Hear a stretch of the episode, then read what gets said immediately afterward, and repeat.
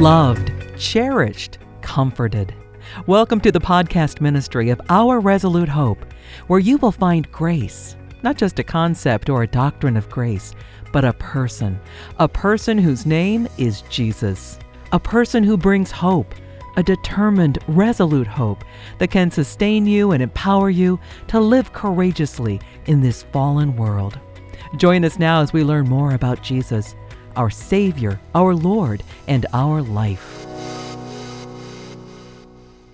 Dear ones, we are blessed that you joined us today on this edition of the Our Resolute Hope podcast. I'm serving as the host. My name's John Russin, and I'm here with my partner in crime, my dear friend, Pastor Frank Friedman. Hey, man, it was great to see you a few moments ago. How are you doing?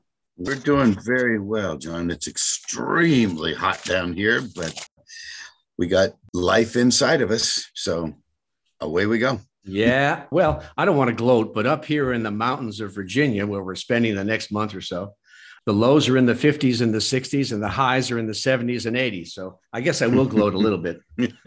hey, man, before we get started, we just finished a rebuild on our webpage. I want you to just take a minute to talk about your heart in putting that web page out and what you'd like it to communicate to the people who would visit? Oh, well, the very first thing, John, is we tried to create a first page that was warm, inviting, loving.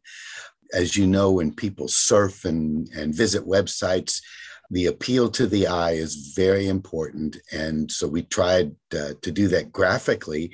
And then with our words, our language, you know, it's the goodness of God that leads men to repentance, we're told in Romans. So we wanted to tell about the goodness of God. And we are constantly, as you know, producing new material. And so we wanted to reorganize the website for blogs and podcasts and books and ebooks. And we're hoping in the near future, we're excited about this, to have other guest authors on our website. And so we can hit with as many people as possible with a multiplicity of voices. You know, there's some people that may not respond to me, but they may respond to somebody else, or may not respond to you, but may respond to a lady.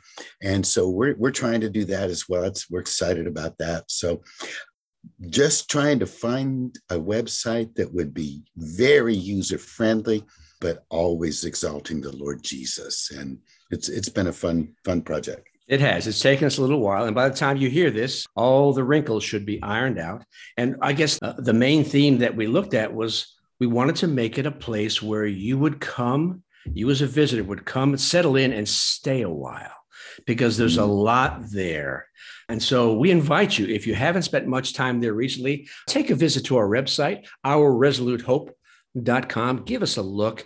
And uh, as they used to say at the end of the Beverly Hillbillies, now I'm dating myself, set a spell.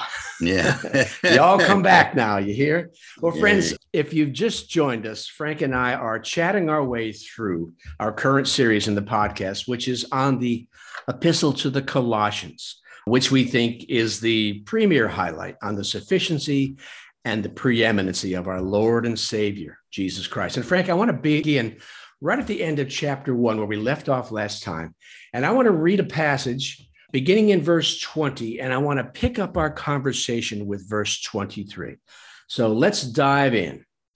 And you who once were alienated and hostile in mind, doing evil deeds, he has now reconciled in his body of flesh by his death, in order to present you holy and blameless and above reproach before him. Frank, that's where we ended last time. And this is where I want to pick up. If indeed you continue in the faith, stable and steadfast, not shifting from the hope of the gospel that you heard. Now, Frank, this word if could be a stickler for some folks. Uh, it's, it's a word of condition. It can be troubling to some people. And it almost can read if you don't continue in the faith, you're no longer saved. Uh, you're re separated from God. You become re hostile in mind. So help us out here, Frank. What exactly is going on with that troublesome word if? Well, John, you know, we can have a life and not live it. We could put a million dollars in the bank and never write a check, and it would never change the way we're living. So, the key we have to remember, Paul said this, uh, it's one of the most important verses in the entire Bible, I think, is that he said he did not shun from teaching the whole counsel of God. And so, when we come to a verse like this, there are people that have built a whole theology, a doctrinal system that we can lose our salvation. And I really believe, and I hate to say this, but you know, when you and I have been around like we have for 40 years, we see a lot. And I really believe that there are a lot of uh, people who do that because they are into controlling God's people with fear. If I can make you fearful, I can, can make you jump through hoops. I can control your behavior. And I think a lot of people, unfortunately, have that as an ulterior motive. Instead of teaching them who they are in Christ, teaching them who the Holy Spirit is to them, and trusting them to the Holy Spirit that He will lead and guide His kids. And so we can't lose our salvation. We know that. Uh, Hebrews 10 is probably the best verse in the New Testament. He has perfected forever. Now, that's pretty clear, isn't it? Those who are being perfected. So there's a difference between our position, if you will, in our condition. There's a difference between what we possess in Christ and how we practice what we possess in Christ. And that's all he's saying. You are in Christ, you are blameless, you are filled with the Spirit, but you also have a choice every moment of every day of whether you're going to live from God or try to find life in some other source. Amen. And we wrestle with that choice every day, every moment of every day, sometimes. As you know, Frank, I did not go to cemetery like you did. So any Greek I pick up, I have to dig out of uh, old books and stuff that I have. And I did find out that this word if is uh, something called a first class condition. Oh, good for and, you. and it means that it's determined as already fulfilled. So, what I did was I took the liberty, as I often do, and I retranslated this to include the intent of that condition, if. And it says, if indeed you continue, and you certainly will. Will, right. Good or another one is uh, because you will certainly continue in the faith. And this is what he says He says, hey, because you will, you're going to find yourself stable. You know, mm-hmm. this is like a bedrock foundation. When you build a house in Louisiana, you pour a really thick slab to get started. You'll find yourself immovable, steadfast, and you'll find yourself not shifting, not diverting your attention, not moving away from the focus of the king in front of you. And so, this is what Father has already not promised to do for us, He's already done for us. Mm. And if we will set our minds on Him, every one of those things I just said would be true about us every day, all day. Because, friend, as you talked about already, the big choice that everyone makes, the alternative to walking in truth and living out of stability and steadfastness and not shifting, we find the alternative in Galatians 5. And Frank, this is an absolutely heinous list of what people can do, what believers can do when they turn so far away from the truth uh, and they walk after the flesh. Sexual immorality, impurity, sensuality, idolatry, sorcery, enmity, strife, jealousy, anger, dissensions, divisions, envy, and it goes on and on. Man, this is a pretty sobering perspective on how far a believer can drift from the truth of the gospel, isn't it? Yeah, that's exactly right, John. And you know, when Paul uses that first class condition, I see him almost fulfilling what he wrote in 1 Corinthians 13 that love hopes all things, believes all things.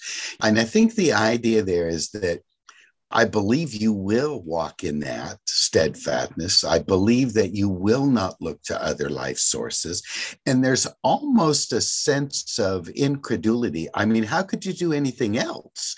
Do you remember in Galatians 1 what Paul wrote to those people? He said, I marvel. Oh, yes. I marvel that you're so quickly departing from him.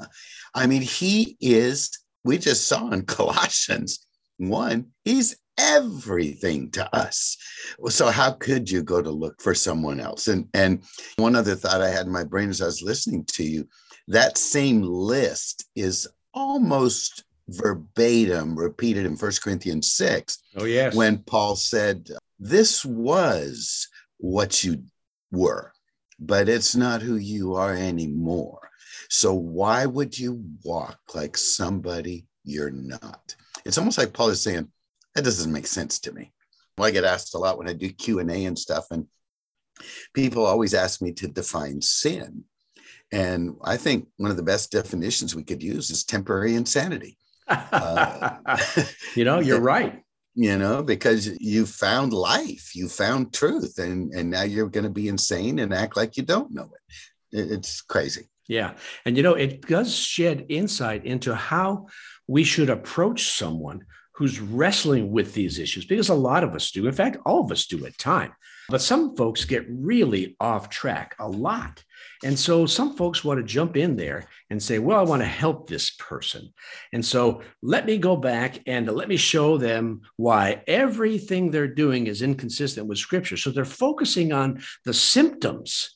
They're not focusing on the core problem, which is that they're not living out of who they are in Christ you know, shoot, they may not even know who they are in Christ. And so they're walking in ignorance.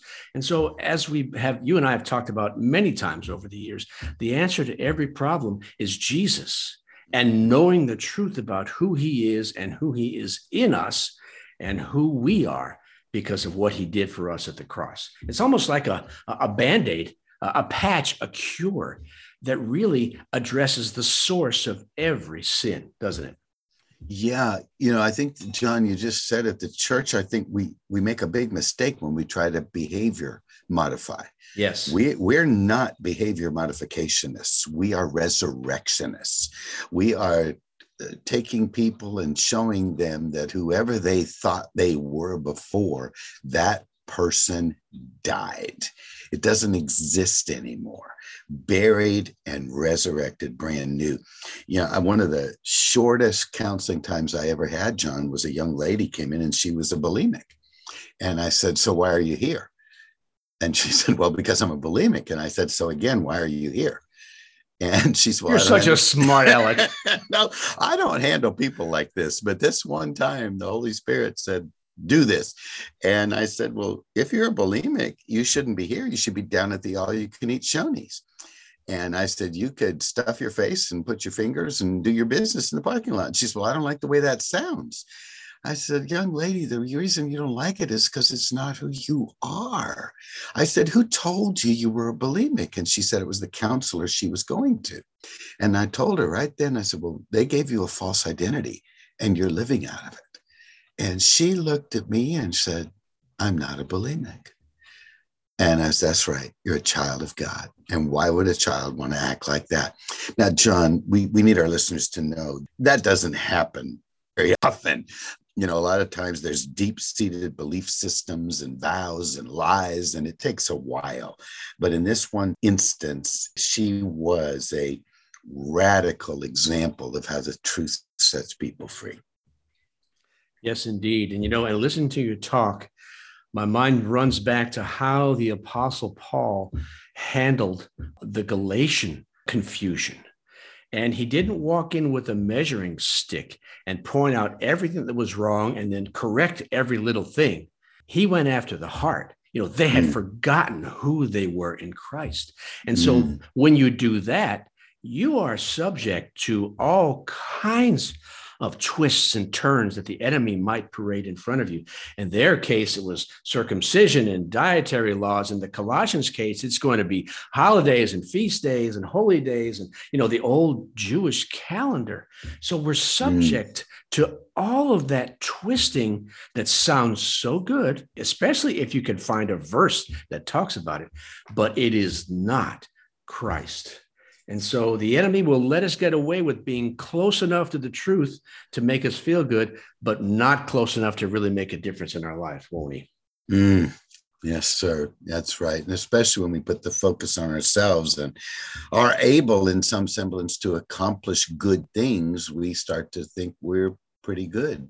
Oh, yeah. And forget that our only adequacy is that which comes from Christ. Amen. You said that very well, my friend. And so this is a picture of the Apostle Paul, Frank.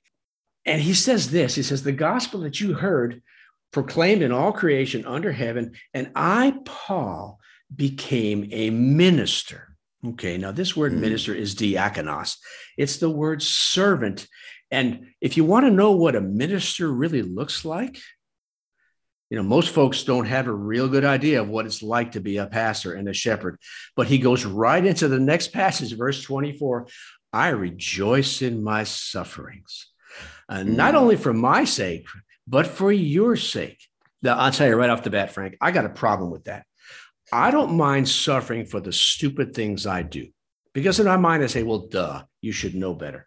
But suffering, choosing to, to suffer for the sake of another, that's a totally different game, isn't it? That's a heart that comes only from our Father, a heart that was manifested in our big brother Jesus and how he lived and what he did for us, and transplanted into us so that we could live the very same way. So, what's your take on suffering, man? The first thing that comes into my mind is that this is an awful gospel presentation. If I were a preacher and I said, come to Jesus and suffer, you know, how many people would walk up to the aisle? Man, oh man. So, all right, man, I'm going to unleash you. Talk to us about suffering. well, I think, John, we've got a gospel presentation in America that is not really in harmony with scripture or really in harmony with the gospel I think people are hearing around the world. The word witness, when we become a witness, uh, that's the word martyreo, and it the word from which we get martyr. And so we have done, I think, a very poor job in the United States of presenting what the gospel is really all about. You know, in Philippians 2, he said, Jesus humbled himself and became man so that he could lay down his life. And in verse 5 of Philippians, he said, We're to have the same mindset. And when you search through scripture, and especially in the context of what was going on when it was written, there was persecution under Nero, persecution under Diocletian. It was really, there was no such thing as a gospel that said, Hey, do you want to go to heaven someday? Uh, it was really more so do you want to receive Christ and receive life? And by the way, you might get killed tomorrow. Uh, you might lose your house, you might lose your job, uh, but you will have a relationship with God. And that was what people were signing up for. The very gospel itself is an invitation into the conflict of the ages between light and dark, good and evil, the living God and the counterfeit God who tries to exalt himself above the throne of God. So I think if we maybe taught the gospel like Paul has here in Colossians 1, we wouldn't have all those false conversions where people go to meetings, go to churches, get a hard sell, raise a hand, sign a card, but we don't see them in a year because I don't know if they were really genuine. Uh, in the New Testament era, you counted the cost of becoming a Christian because the cost could be your life. So, yeah, John, uh, suffering is part of the program. yeah, you know, and listening to your talk, you and I spent a lot of years ministering together in South Louisiana, and uh, we have commented many times about just the rampant growth of the prosperity gospel, the easy Jesus, the name it and claim it. And uh, you're already wonderful and perfect. You don't have to suffer or struggle at all.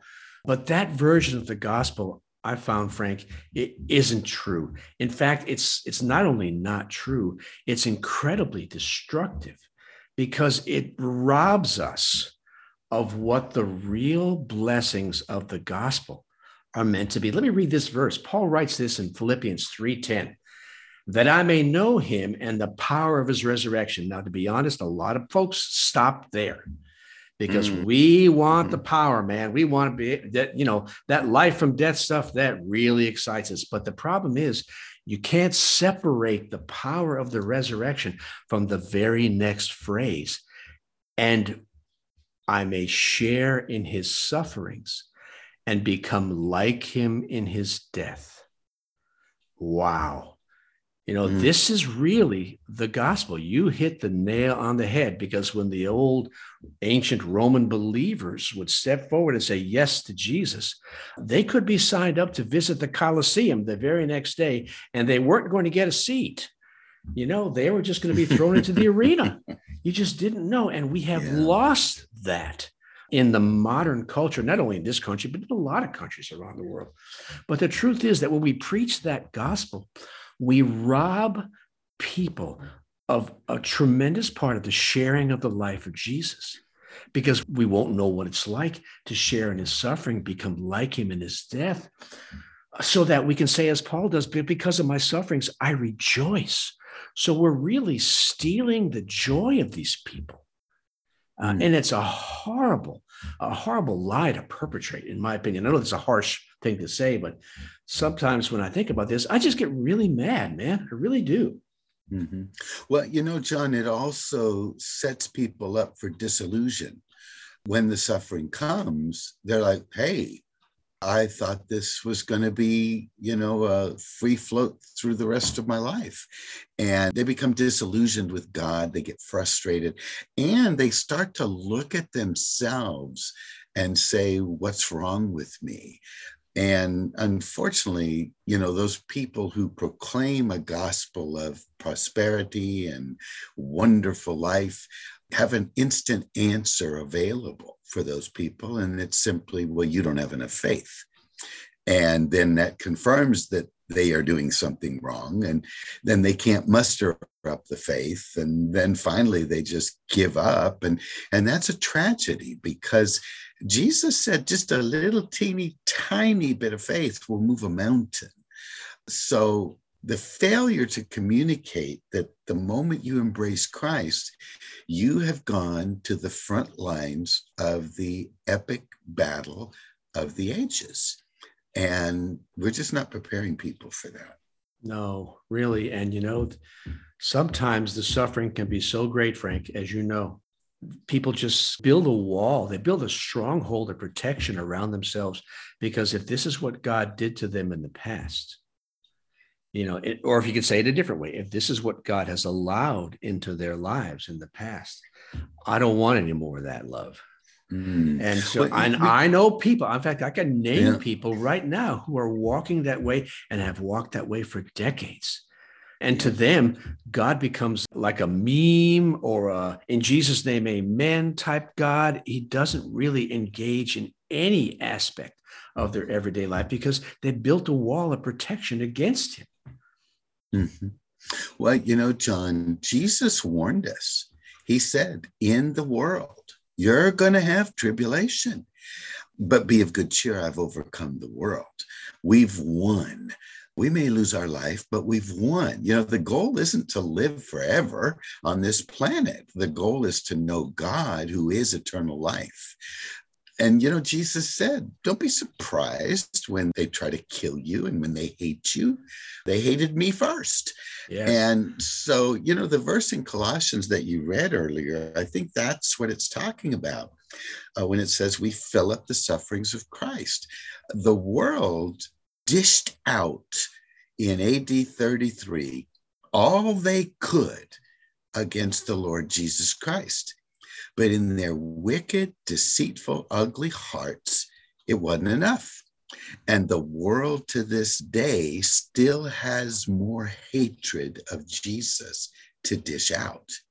And so when we name the name of Christ, we bear that wrath and hatred directed against him now applied to us. And, you know, Jesus said that to Paul. Remember that in Acts oh. Oh, yeah. He said, Why do you persecute me? He didn't say, Why do you persecute my children? He said, You persecute me. And John, over the years, that's been a great source of comfort in my life when people have thrown stuff at me in their attempt to be cruel or persecute is it's this idea of saying you know what? It's really not me. They're persecuting jesus in me. And then what a privilege to be able to suffer uh, for the lord jesus christ at that point. You know you said something there frank that uh, i really want our listeners to to hear again that when the world hates you while they're directing their hate at you, they really just hate Jesus. And because he's in you, you're going to get the full brunt. But you are really right. not the focus of their hate. They hate Jesus. And because you're on his team, uh, they hate you by association. But you, you are so right, man, in talking about that verse. In my flesh, Paul writes, I'm filling up what is lacking in Christ's afflictions for the sake of the body that doesn't mean, Frank, that that Christ's suffering, his payment, it lacks something. It wasn't enough. No, and he didn't uh-uh. do it all for us. You know, and Paul had to step in and do the rest. Oh, no, no, no, no, no. You know, I look at it this way. If you want to know what Paul has suffered, read Second Corinthians 11. You know, I haven't been shipwrecked. I haven't been in prison. You know, I haven't been snake bit and should have been dead. I haven't had any of that. And this is how I kind of interpret that. It says, you know, while I've suffered all these things, I haven't suffered everything yet. And I'm busy filling in the gaps. And guess what, Frank? You and I are still busy filling in the gaps because there are so many ways that Christians can be persecuted. Uh, and mm. we just, well, no matter which arena we're in, the world will find a new way to hate us, to persecute us, to bring pressure against us, and shame and accusation. And as many circumstances as there are in life, that's how many different ways that the enemy can bring that attack against us.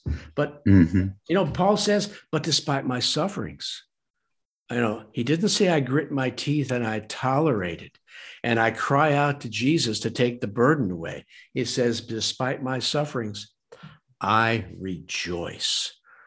Wow. Golly, mm. what an attitude towards suffering. I tell you, my friend, I'll be very honest here. That is not my first response whenever I suffer. I don't know that it's many people's response, John. But you know, uh, there's a verse in Philippians, I believe it's chapter one, where he's Paul says, It has been granted to you to suffer. Yes. So that adds a unique perspective to this idea that it's actually a privilege. It's something that has been granted to us. And you say, well, Father, how about granting someone else? Oh, yeah. You know, my but, buddy over here needs a little bit of blessing too. but it is an amazing thing to take that as a, uh, a permissive gift from the hand of God. John, I want to share something. I don't remember how this occurred. I don't remember if I read it in a book, if I heard it from a speaker, or if it was something the Holy Spirit popped in my mind when we were talking back and forth years ago. But it was something like this when we're in eternity and we have been there for ages and ages, there might come a believer to the Lord Jesus and say, Lord, I love you so much. I would suffer for you. and and the response from the throne will be, You already had your chance to do that. And another chance will never be granted for all eternity. When we're in the eternal state, there's no more suffering, John. So the only opportunity we have to glorify God as we walk with our faith in Him when the opposition comes is now. And we just get one shot at it. And I hope that speaks to our listeners because, you know, John, I'm sure they're out there. Uh, they've lost family members, relationships with family, boyfriends, girlfriends, spouses, kids, maybe parents.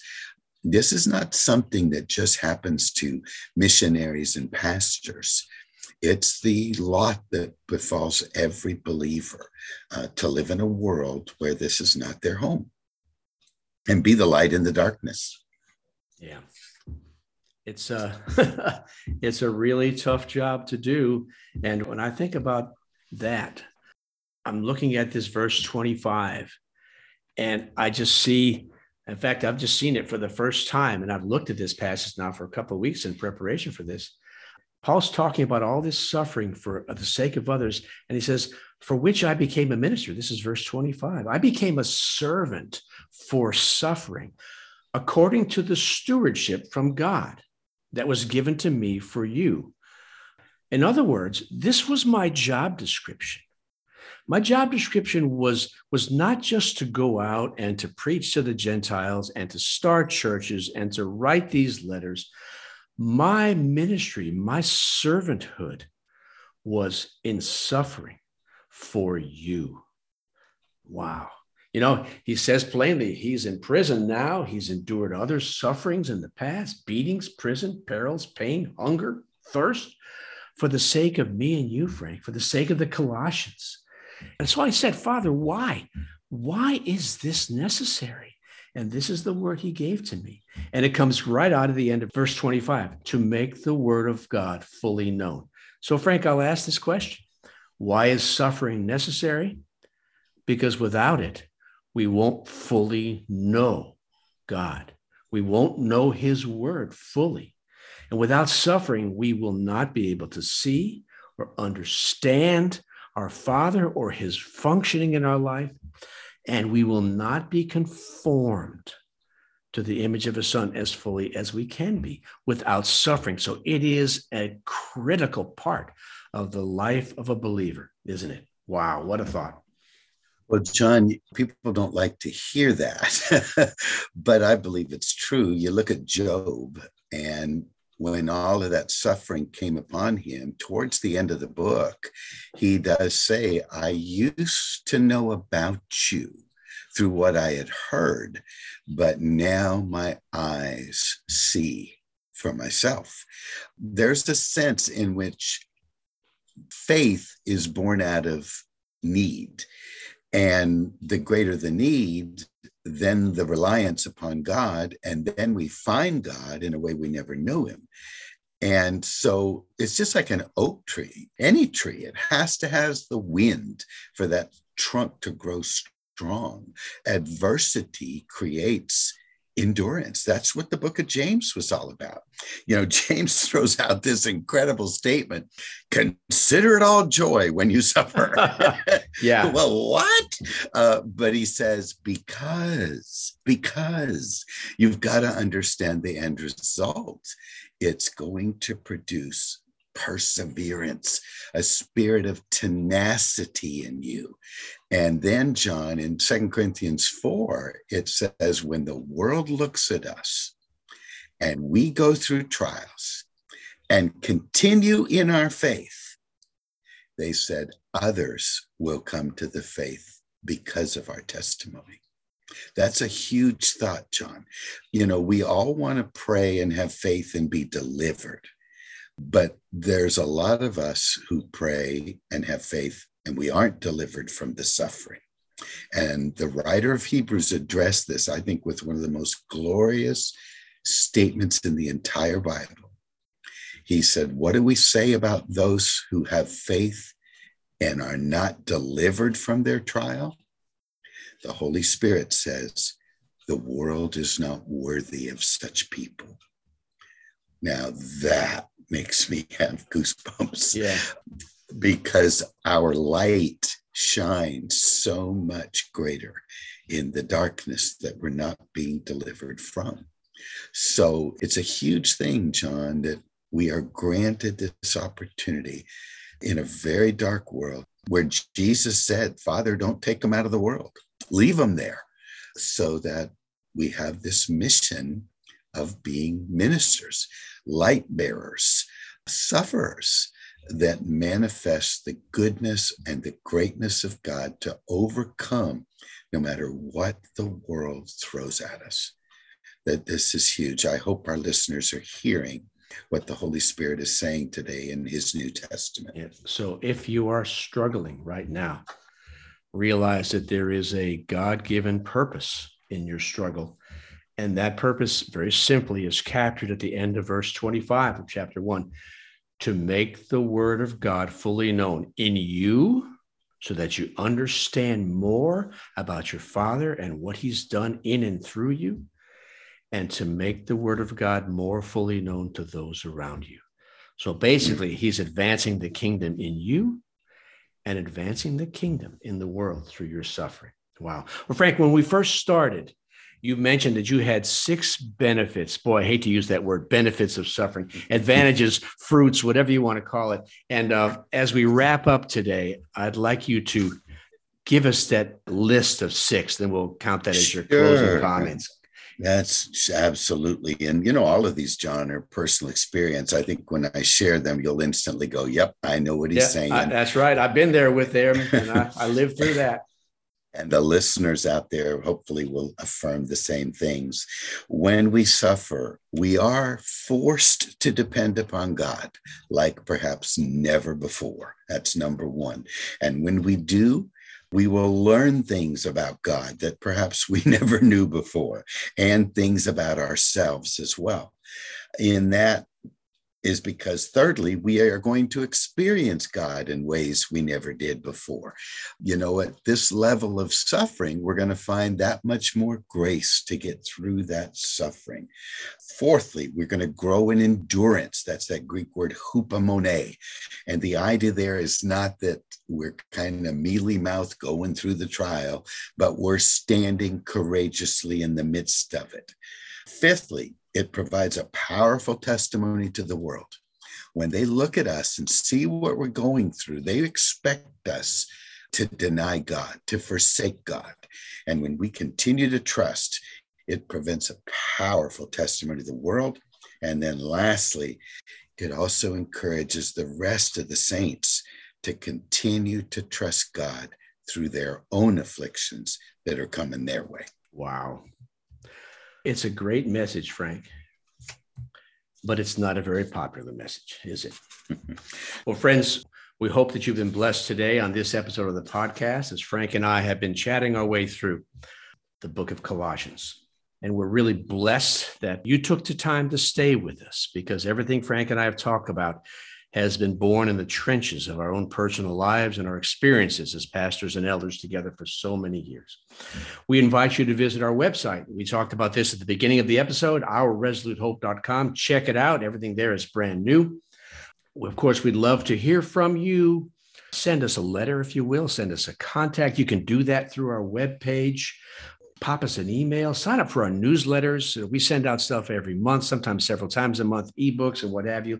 You'll be the first to see all that information. Don't forget, uh, follow us, please, on our social media platforms. We've got a Facebook page, we've got some stuff on Instagram, YouTube, and of course, wherever you're hearing your favorite podcast episode, iTunes, Spotify, and Amazon Music. And as always, we close with the very same reminder from Hebrews 6 that we have this hope as an anchor for our souls. Peter calls it a living hope in his first letter. Frank and I call it a steadfast bedrock, resolute hope, or to use the words today that we saw in Colossians, a stable, a not shifting hope. That hope is a person. Our hope is Jesus. So today and always choose hope and choose Jesus. Thanks for listening. We trust that you've seen Jesus today.